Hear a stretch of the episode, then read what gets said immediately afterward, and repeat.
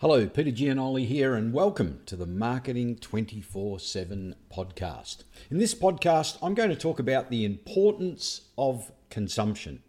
What do I mean by that? Well, what I mean is why customers need to actually consume what they purchase. Look, we all know that a key component of any marketing strategy is to get your customers to talk about you and to share what they've purchased with their various networks. But did you know this cuts both ways? It takes more than just getting people to buy from you. It also means making sure that they actually consume or use the products that they purchase from you as well. Now, this is particularly important because if a person does not consume what they purchase from you, well, then obviously they're not going to experience any of the benefits. And if they don't experience any of the benefits, there'll be no reason for them to tell anyone else about it. As we all know, referrals are an essential part of any business marketing mix. And if you focus on encouraging consumption or utilization of the product or service that you've sold them, you're going to be ultimately making it easier for them, but more importantly, you're going to be making it easier for them to refer what you offer to others and, in effect, helping you.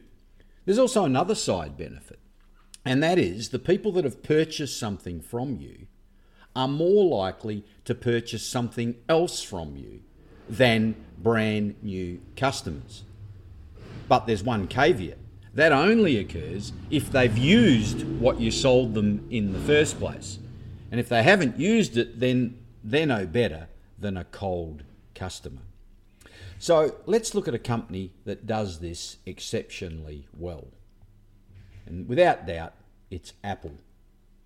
Whenever you go to the Apple store and you buy something, I don't know about you, but when I get home, I love opening my latest Apple purchase. Do you? Well, why is it that we love it so much? Well, number one, because everything is beautifully packaged. It's simple, it's clean, it's fresh. Once you open the box, everything is intuitive. You know exactly what to do next. It just feels like it guides your hands. And once you switch the product on, the instructions are there. Clear, simple, bold. That wonderful hello or holla, depending on what country you bought your Apple product from. And probably even more importantly, thanks to their exceptional marketing, the stuff that went on before you even purchased it, you know the pleasure that lies ahead of you when you're going to start using it. In fact, as I said, consumption starts with the marketing. There's a guru in advertising, Gene Schwartz, and he used to say, "Your ad is simply the functional product. Details of what it does for them, which you've sent to them in advance of the product itself." Think about that for a minute. If you build such a great dream in the advertising, then they just have to get the product. And then once they've got the product, they should be excited to use it so that they can get the advantages that they saw in the advertising in the first place. And Apple make that seamless. Now, a lot of businesses are just glad to get a sale. I understand that. I get it. A lot of businesses hope that nobody refunds what they've sold them. But honestly, that's playing not to lose instead of playing to win. Fact is, great marketers always think of two sales that they have to make. Number one, the product sale. And then number two, the sale of getting them to consume the product or service. So how can you encourage your customers to consume what they've purchased from you? Now, there's a few ways. Obviously, offering educational materials and tutorials that show people just how to use the product in an easy and fun way. How about making sure in the first place the product's easy to use? And if not, have support that's available for them that's easy to find. Make sure if you've got instructions that there's clear instructions and show how to do what they want or need to do with your product or service. I know in my case, when I sign up a new client for my consulting services, I send them a user guide. I got that idea, I might add, from Apple. Send clients a user guide, even if you're offering them a service. Tell them how they can engage with you, how what to expect from you, how you like to work. If nothing else, what I've found is they pass that on to other people saying, look at this guy, he's really organised. Look at this guy, he really wants me to get benefits from his consultancy. So once again, Apple does things exceptionally well. They're always innovating, they're always creating new products, but not only that, not only do they look great, but as I say, they're easy to use as well. And once again, thanks to their exceptional marketing, customers know the pleasure that awaits them when they open the box.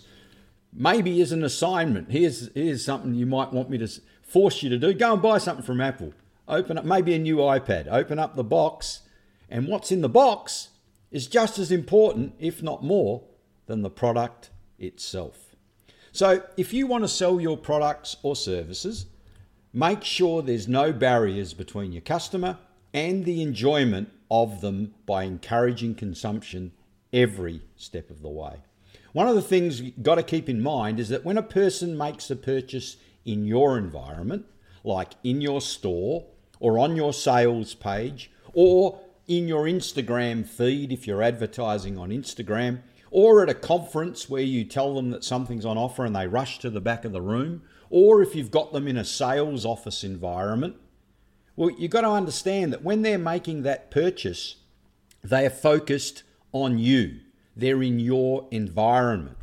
But once they've made the purchase and they take the product away or they wait for the product to arrive, whatever the situation is, they return to their own world, their own environment. And in their own world and their own environment are the day-to-day stresses and strains.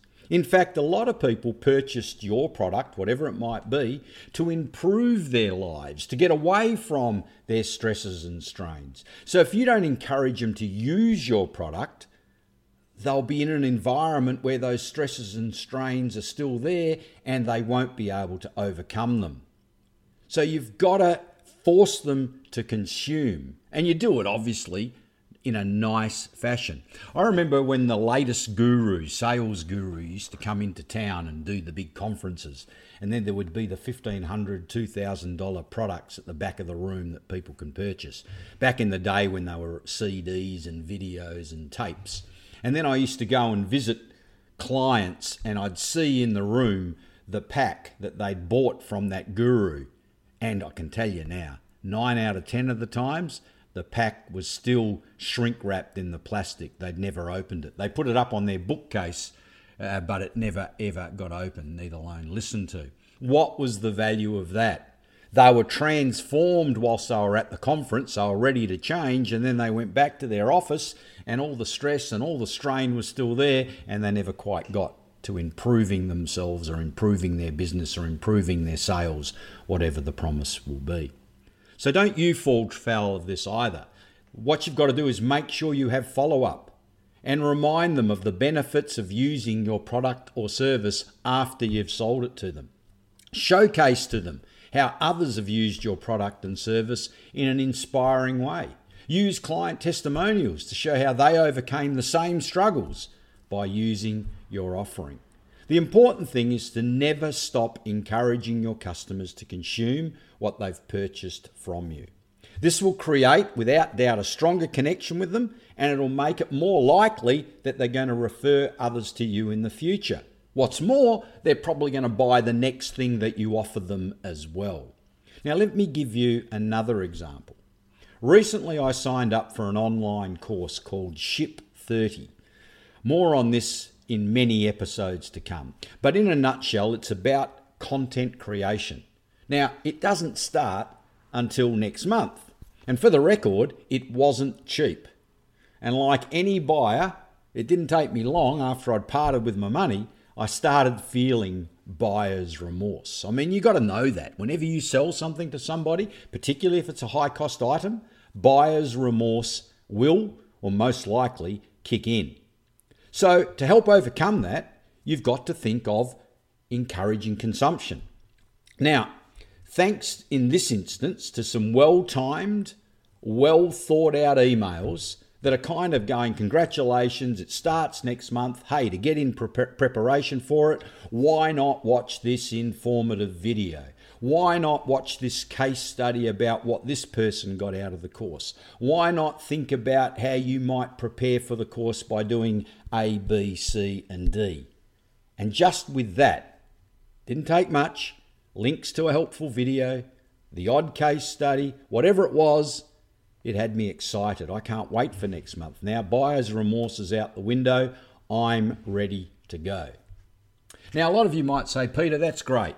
But what about if it's a service? How do you encourage consumption? Well, the best way to overcome the resistance that people have to consuming what they purchase, especially services, is by helping them see how easy it is to get started. If you have to, offer a trial period, offer a consultation, where they can try out the service in the first place. Here too, provide educational materials. As I said, mine's a service, I give them a user guide. Another great example is a local health club around the corner here. They regularly introduce thirty-day, fourteen-day, seven-day, ab, bicep, you name it, challenges. And not for new members, but for current members. And all of these challenges have got built-in rewards and incentives. That's fantastic because that's encouraging people who've signed up for whatever reason to become fit. And then, of course, their life gets in the road and they stop becoming fit. They've got to find a way to inspire them again. And they do it with these innovative challenges. Whatever it is, it works. If you really want to know how to do it, just watch what Netflix and Spotify do if you happen to have signed up to them.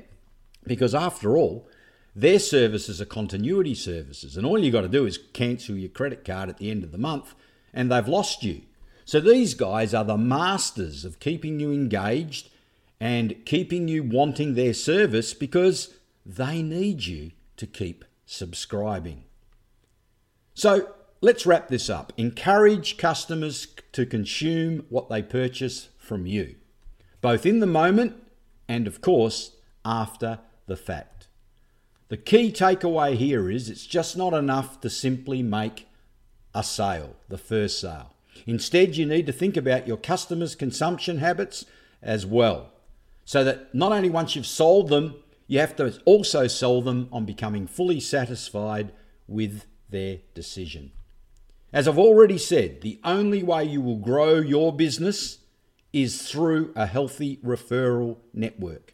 And the only way you're going to get that is having satisfied, fully engaged customers and clients. Thanks for listening. I'm Peter Giannulli. I'll be back soon. Bye for now. That was Marketing twenty-four seven, the podcast. And if you'd like to double, triple, or quadruple your business by implementing some of my proven client generation strategies, then I urge you to avail yourself of my free four-part masterclass series by visiting petergiannulli.com forward slash CGS. That site again, petergiannulli.com forward slash CGS. That's right, that will give you four masterclasses, all free of charge. It will set you up so that you can double, triple, or quadruple your business. Bye for now.